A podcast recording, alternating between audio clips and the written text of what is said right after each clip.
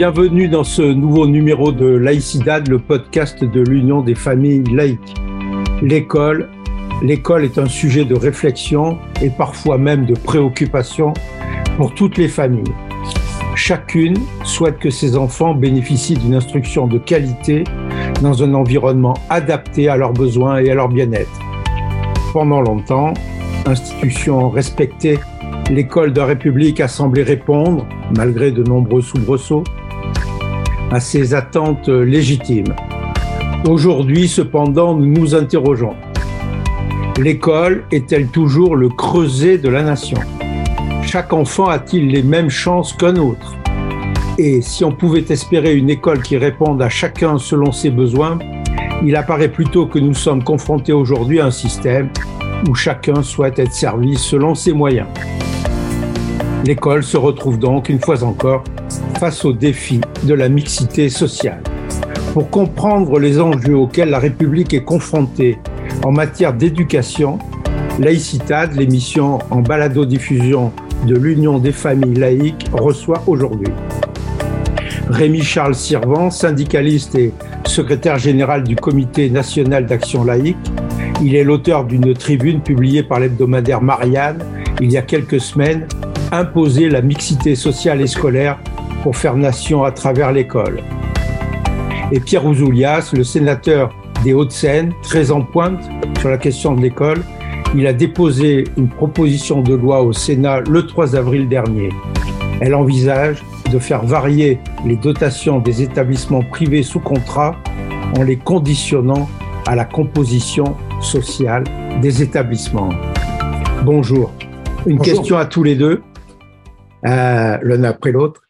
En matière scolaire, la République assure-t-elle les conditions de l'égalité, l'égalité des chances et l'égalité des droits?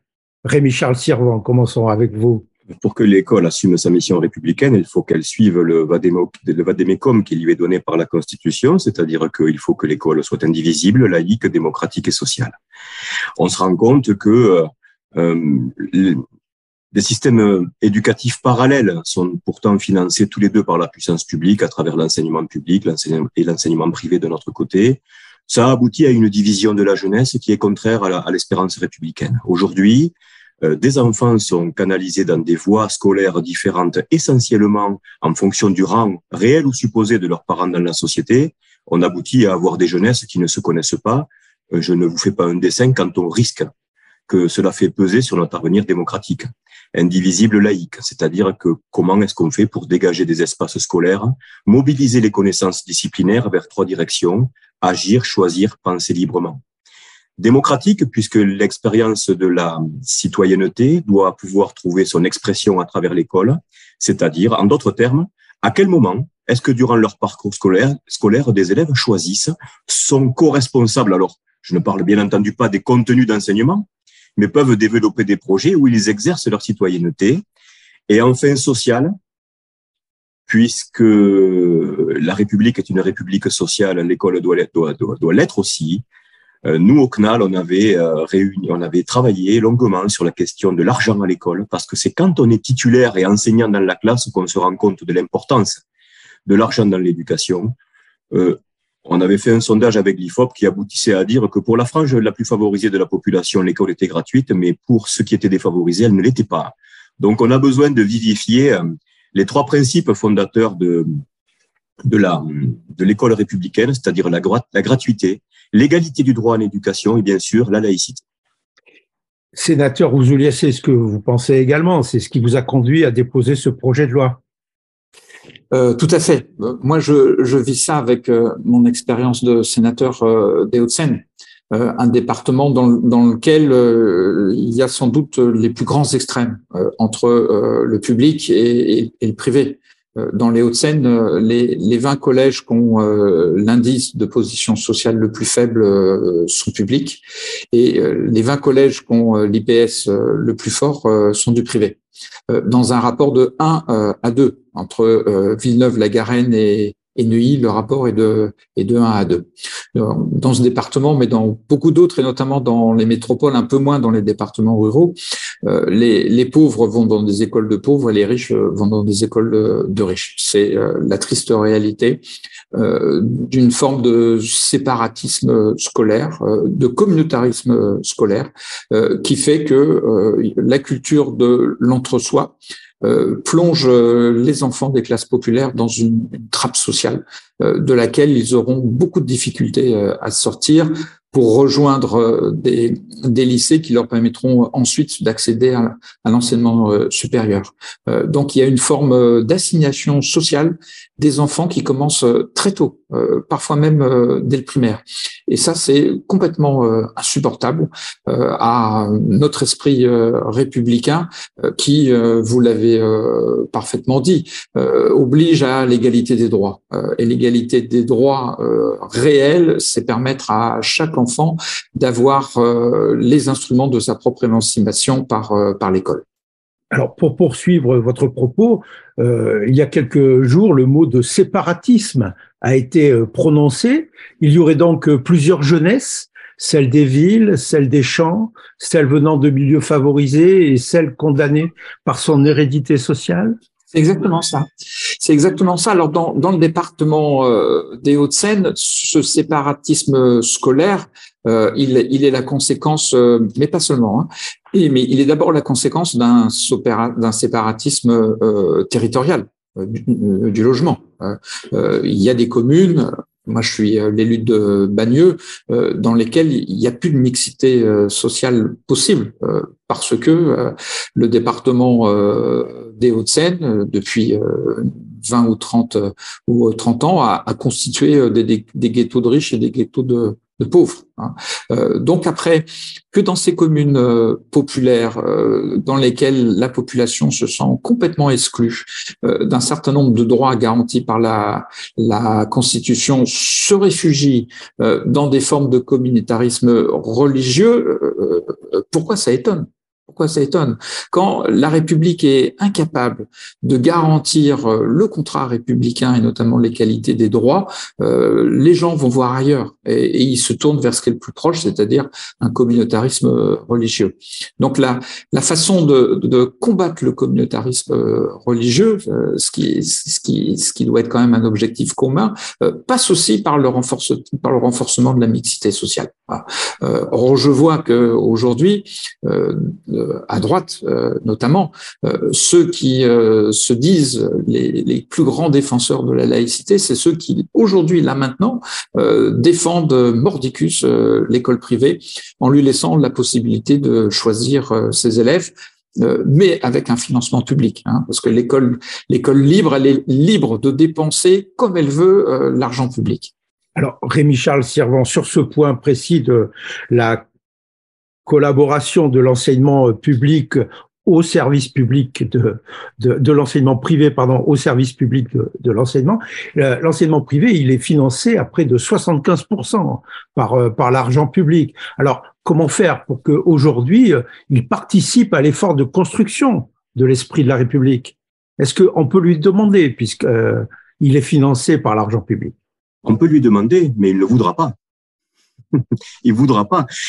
un des, un des, des, comment dire, des principes actuels de l'enseignement privé, à l'instar du slogan euh, de mai 68, c'est de jouir sans entrave d'une situation ultra privilégiée qui lui permet de choisir ses élèves.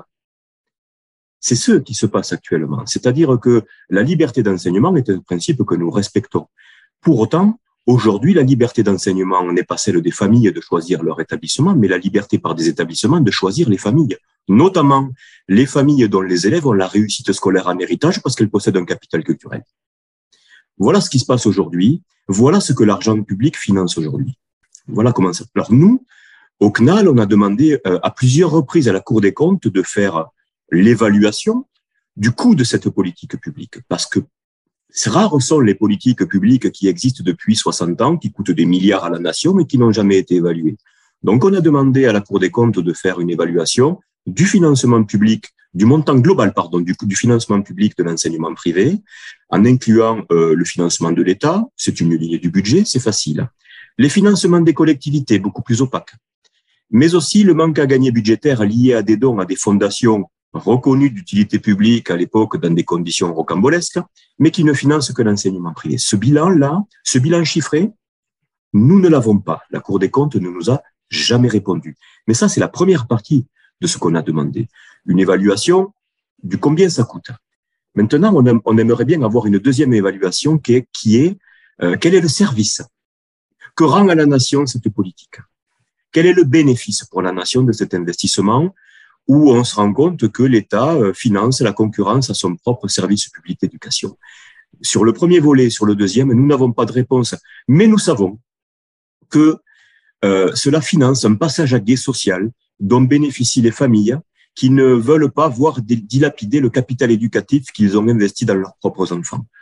Ça, ça peut se comprendre que chaque famille veuille le meilleur pour leur enfant. Nous ne sommes, ne sommes pas ceux qui critiquons les familles, mais nous critiquons un système qui sépare artificiellement des élèves qui auraient pu se retrouver dans la joie d'apprendre.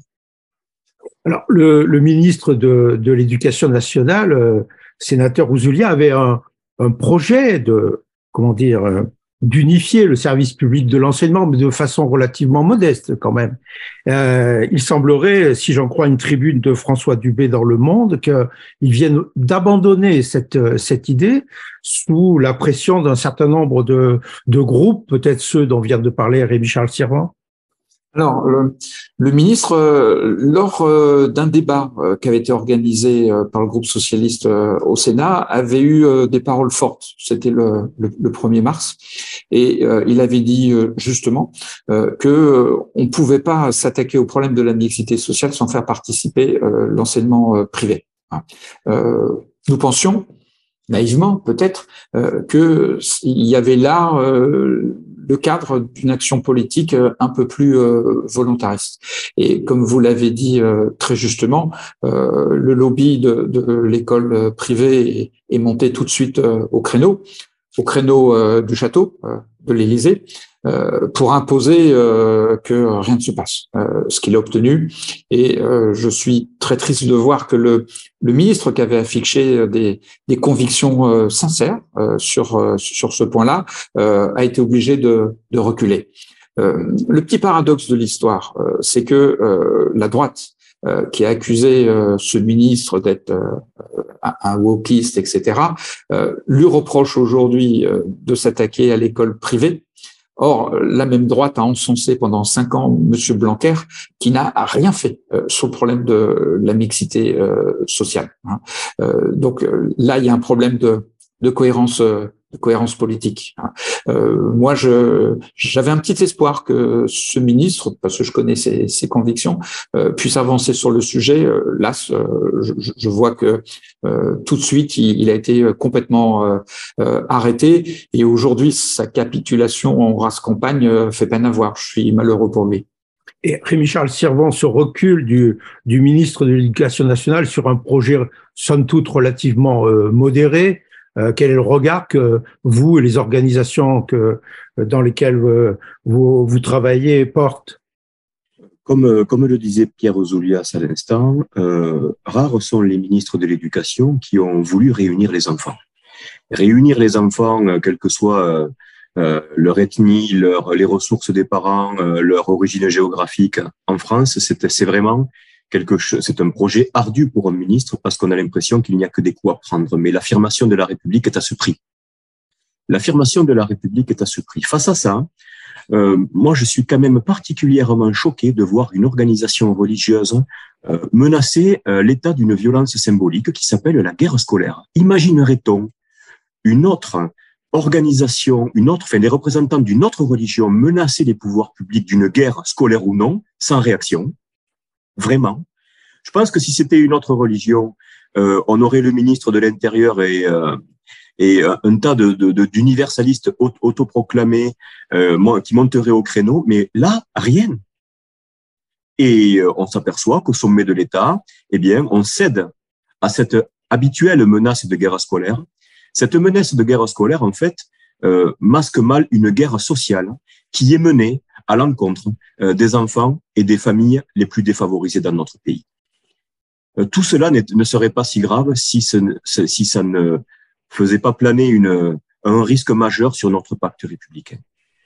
Euh, chaque enfant veut la réussite de son enfant. Chaque, parent veut la réussite de son enfant, pardon. Mais aujourd'hui, on se rend compte que c'est le hasard de la naissance, c'est-à-dire l'ancien régime, qui conditionne les trajectoires scolaires dans notre pays. Il faut que ça cesse. Et moi, je suis, euh, je remercie quand même ce ministre d'avoir mené cette bataille culturelle qui était enterrée depuis si longtemps. C'est quelque chose qui, évidemment, n'est pas circonscrit. C'est un, un enjeu qui ne peut pas être circonscrit au seul ministère de l'Éducation nationale, mais qui doit faire l'objet d'un mouvement global dont l'école fait partie. Cela, ça, doit, ça doit irriguer les programmes politiques des années à venir, sinon, sinon, euh, le pacte républicain est en danger. Alors justement, Pierre Ouzoulia, vous avez déposé un projet de loi le 3 avril dernier, je le disais tout à l'heure, qui euh, il veut attirer l'attention, parce qu'on reparlera de son efficacité réelle, euh, un projet de loi qui, vise à moduler le, les financements en fonction des résultats sur euh, des critères de mixité sociale. Est-ce que euh, vous pensez que euh, d'abord votre projet de loi a des chances d'être adopté? Et est-ce que vous pouvez nous décrire le mécanisme que vous aviez imaginé? Oui, alors bon, moi je suis, euh, je suis toujours d'une grande naïveté. Euh, je pensais qu'il y avait un principe euh, de base dans notre République, c'est que il puisse pas y avoir d'argent public sans contrepartie. C'était une, idée simple quand l'État donne de l'argent, l'argent des, contribuables. en retour, il espère qu'il y ait une forme de, contrat qui soit respecté. Et j'ai découvert avec surprise que dans l'enseignement privé, euh, il, n'y avait pas de possibilité de contrepartie. C'est-à-dire que l'État, comme ça a été dit, finance à 73% euh, l'enseignement privé, mais en retour, euh, l'enseignement privé se laisse toute latitude, toute liberté d'utiliser cet argent comme il veut. ça m'est insupportable. Et donc, par cette proposition de loi, j'ai introduit de façon très modeste, hein, c'est un tout petit texte, hein, ça fait deux articles, la possibilité pour la puissance publique, l'État et les collectivités, de pouvoir euh, moduler leur subventionnement en fonction d'un certain nombre de, critères. Euh, c'est pas méchant, euh, parce que si les établissements euh, privés accueillent des élèves défavorisés pour renforcer leur mixité, leur financement est, est garanti. ça vise surtout les établissements dont le modèle économique est de choisir les élèves qui peuvent réussir, hein, ou plutôt les élèves dont la famille a réussi et peuvent payer euh, leurs études, ce qui n'est pas toujours parfois, ce qui n'est pas toujours euh, euh, la même chose. Donc la proposition de loi, elle est sur la table, elle est disponible. J'espère qu'il y aura un, débat public. Le Sénat est, est en renouvellement bientôt. Les élections vont avoir lieu le 24 septembre. Donc c'est un, un, dossier que moi j'espère pouvoir présenter dans l'hémicycle en séance publique à cet automne. Et on verra où sont les vrais défenseurs de la République et de la laïcité euh, dans l'hémicycle du Sénat. Mais vous pensez être entendu? Non. non, non, ce que j'ai entendu, c'est une levée de bouclier euh, très forte euh, de mes collègues à droite de façon unanime et parfois un peu à gauche avec, avec certaines difficultés, avec toujours le même argument il faut absolument pas euh, euh, rouvrir euh, la guerre scolaire. La réalité, on le sait, c'est que la guerre scolaire, elle s'est jamais arrêtée et aujourd'hui, c'est le public qui est en train de la perdre. Voilà. si on continue comme ça, nous aurons deux éducations, une, une éducation nationale de relégation pour les pauvres et une éducation euh, privée sous contrat, largement financée par, euh, par le public euh, pour tous les autres. Ça, c'est le modèle anglo-saxon et on voit très bien à quoi il conduit. Il conduit à une société partialisée, mais c'est plus la République. Rémi-Charles Servant, tout à l'heure, en vous présentant, je disais que vous étiez syndicaliste, vous vous occupez des, des questions de, de laïcité à, à l'UNSA, au syndicat de l'éducation. Si, et nous parlons des, rapports entre le privé et le public, mais si on se focalise uniquement sur la question de l'enseignement public, on s'aperçoit qu'il souffre lui-même d'un certain nombre de, de problèmes et que l'égalité que l'on dénie à l'enseignement euh, privé euh, est-ce que ces problèmes d'égalité ne se retrouvent pas au sein même de l'enseignement public et cette faiblesse n'est-elle pas un des problèmes à résoudre d'abord Je pense que on, entend souvent ce, discours de dire résolvons d'abord les problèmes dans l'enseignement public et les personnes qui seraient tentées de scolariser leurs enfants dans l'enseignement privé euh, euh, y reviendraient ou y viendraient tout court. C'est compter sans euh, le, le, rôle, la place de la réussite scolaire dans notre société. Aujourd'hui, dans notre société, obtenir un diplôme est un vadémécum pour la vie. C'est particulièrement vrai en France.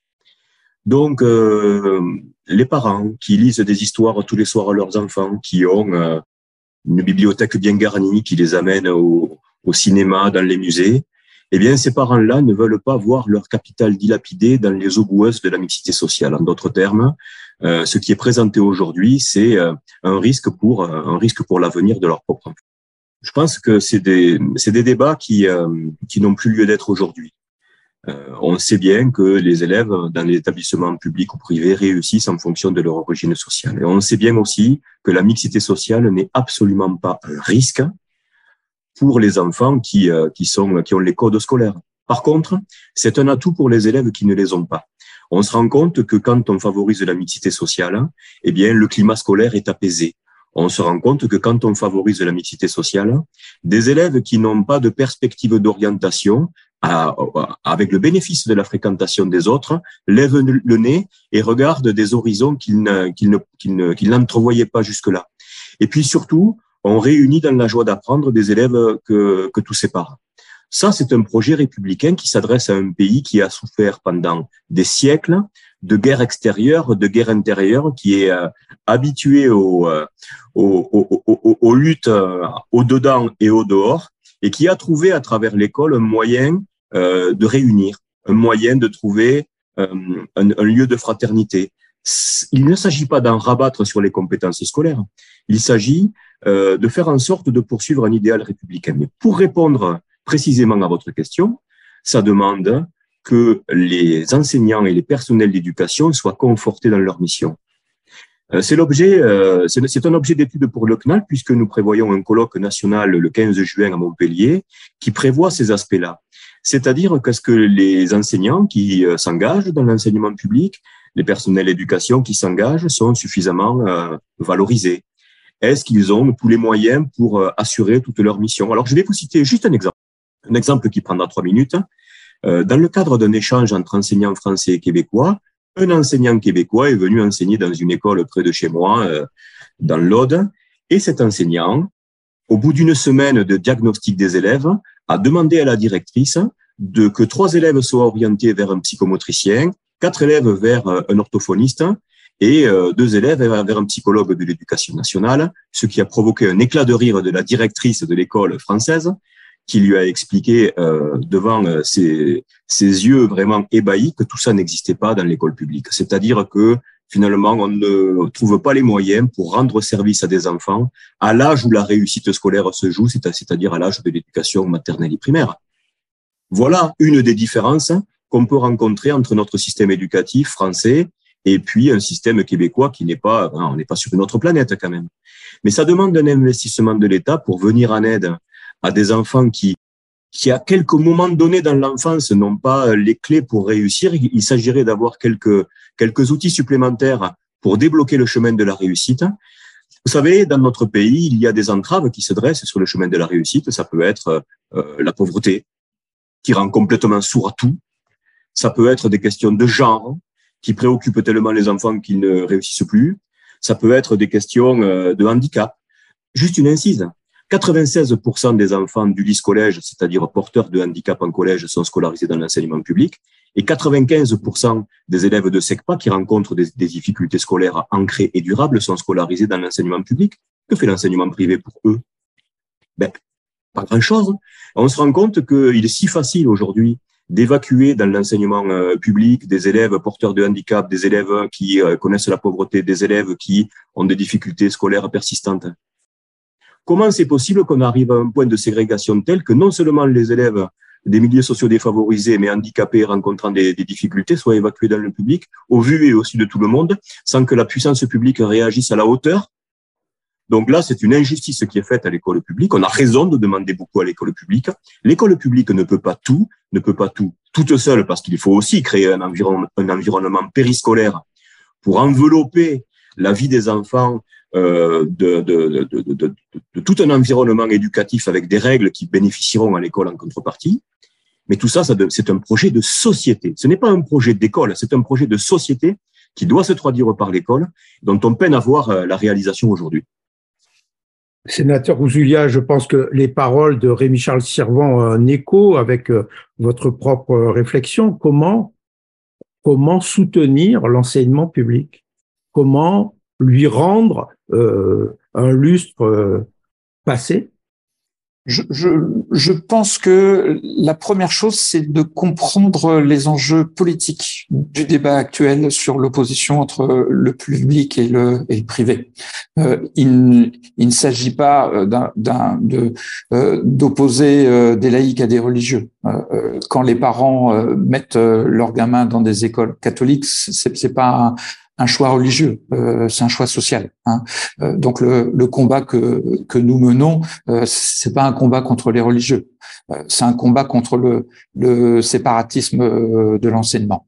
Et il faut repolitiser ce débat parce que ce qui est au cœur de cette question, c'est le projet républicain et que l'école républicaine laïque, c'est le dernier rempart de, de la République. C'est euh, une digue qui peut encore une fois euh, être euh, engloutie par une par une marée qui est qui est bien connue, qui est celle qui a déferlé sur les pays anglo-saxons avec un modèle qui qui n'est pas le nôtre.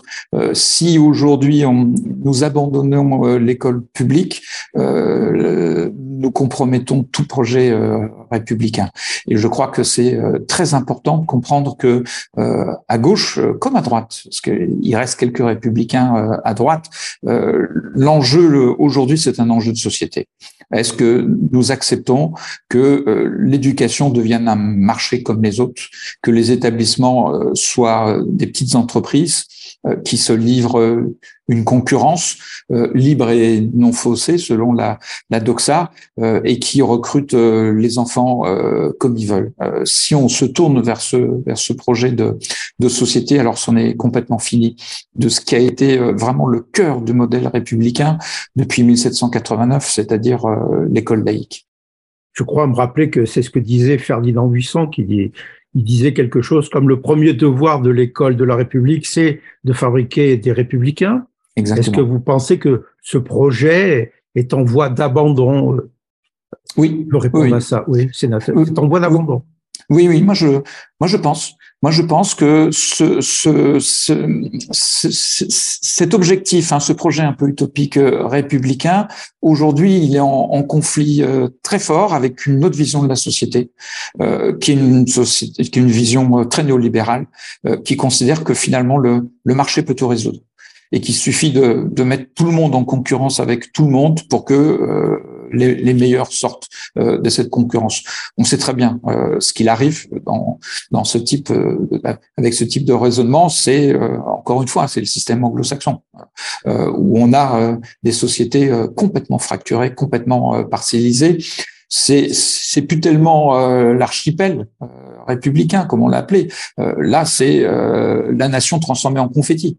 Hein, euh, elle sera dispersée façon Pulse, pour reprendre une, une, une, expression euh, euh, amusante. Donc, je, je crois qu'il faut que le camp laïque se ressaisisse, comprenne vraiment la gravité des enjeux et se réunisse autour d'un projet républicain qui est, qui est le maintien de, de l'école tel que Ferdinand Buisson l'a voulu à la fin du 19e au début du 20e siècle. Rémi-Charles Sirvant. Euh, donc, euh, le marché comme euh, moyen de gestion de, de l'éducation, ça ne marche pas. Ça dépend quel est l'objectif qu'on poursuit. Si on veut faire nation, non, ça ne marche pas. Faire nation, ça demande beaucoup plus d'efforts que de laisser de laisser la main à la main invisible du marché, si j'ose dire. Donc, cette main invisible du marché, à quoi est-ce qu'elle aboutit? Elle aboutit à des, situations qu'on rencontre déjà aujourd'hui, c'est-à-dire que euh, la catégorie d'élèves qui est issue des familles les plus défavorisées ou qui sont depuis le, installés depuis euh, depuis le moins longtemps en France, qui, euh, qui sont d'origine étrangère, qui connaissent en plus des, des, problèmes d'insertion. Eh bien, cette catégorie-là n'a pas le même droit à l'éducation que les autres. À quoi ça aboutit? Ça aboutit à des parcours scolaires un peu plus chaotiques, qui s'arrêtent un peu plus tôt, qui vont euh, conduire à, des, métiers qui sont moins rémunérateurs où euh, on enclenche euh, une spirale, une spirale, une spirale négative. Mais les personnes qui s'estiment mal servies par la, République sociale et puis son éducation nationale, qui pensent qu'ils n'ont pas eu les mêmes droits que les autres, eh bien, ces personnes, qu'est-ce qu'elles font toute la journée? Qu'est-ce qu'elles pensent? Et surtout, qu'est-ce qu'elles votent? Alors, c'est sur ces mots qu'on va bientôt conclure, quoique on peut conclure que provisoirement sur ce sur ce sujet qui est qui est quand même très vaste et, puis les attentes des familles sont très très importantes vis-à-vis de vis-à-vis de l'éducation en général. Mais si vous n'aviez qu'un mot pour pour conclure aujourd'hui, ce serait le, lequel? Sénateur Ouzoulia, on commence par vous. Merci. Euh, en un mot, je, pense qu'il faut euh, tirer le signal d'alarme. Voilà. Euh, et, faire comprendre que ce qui se joue là est, est vraiment fondamental et que si on laisse euh, se défaire euh, l'école publique comme on a laissé se défaire l'hôpital etc nous allons comme l'a dit très justement Rémi vers des lendemains qui vont pas du tout chanter parce qu'on sait très bien que euh, malheureusement, notamment les classes moyennes, quand elles ont un sentiment de déclassement, qu'elles ont le sentiment que l'école ne leur permet plus aujourd'hui euh, de, de pouvoir euh, gravir euh, les échelons sociaux, ces classes ces classes sociales moyennes, elles se tournent toujours vers vers l'extrême et vers l'extrême droite. Hein. Et la perte de confiance des classes moyennes, c'est c'est ce qu'a fait l'élection de Trump et c'est ce qui permettra sans doute demain l'élection de Marine Le Pen. Donc nous en sommes là. Hein, je, crois qu'il faut vraiment euh, exprimer la gravité euh, des enjeux autour de l'école républicaine. Merci euh, Pierre Ouzoulia. Rémi Charles Sirvant, un mot pour, pour terminer cette émission. Je pense qu'on n'aura pas besoin de nous pour séparer les gens, pour séparer les enfants et pour aboutir à, l'idée que l'autre est vraiment un autre. Mais je pense que le, le moment venu, on aura besoin de nous pour les réunir. Merci à tous les deux et merci pour, euh, pour ces mots qui, d'une certaine façon, euh, justifient le travail que, que nous menons chacun à notre, à notre niveau et au niveau des associations dont nous sommes euh, membres. On a parfois l'impression de, de crier dans le désert, mais bon, on verra bien ce à quoi tout cela va nous mener. Euh, et puis, il n'est pas nécessaire d'espérer prendre part, ni même de réussir pour persévérer, je crois. Euh, je vous remercie de, vos éclairages tous les deux. Je remercie également euh, Sébastien Collin euh, pour la réalisation de, cette émission. Vous pouvez retrouver tous les numéros de Laïcitad sur l'ensemble des plateformes numériques ainsi que sur notre site ufal.org. À bientôt à tous. Merci. Merci. beaucoup.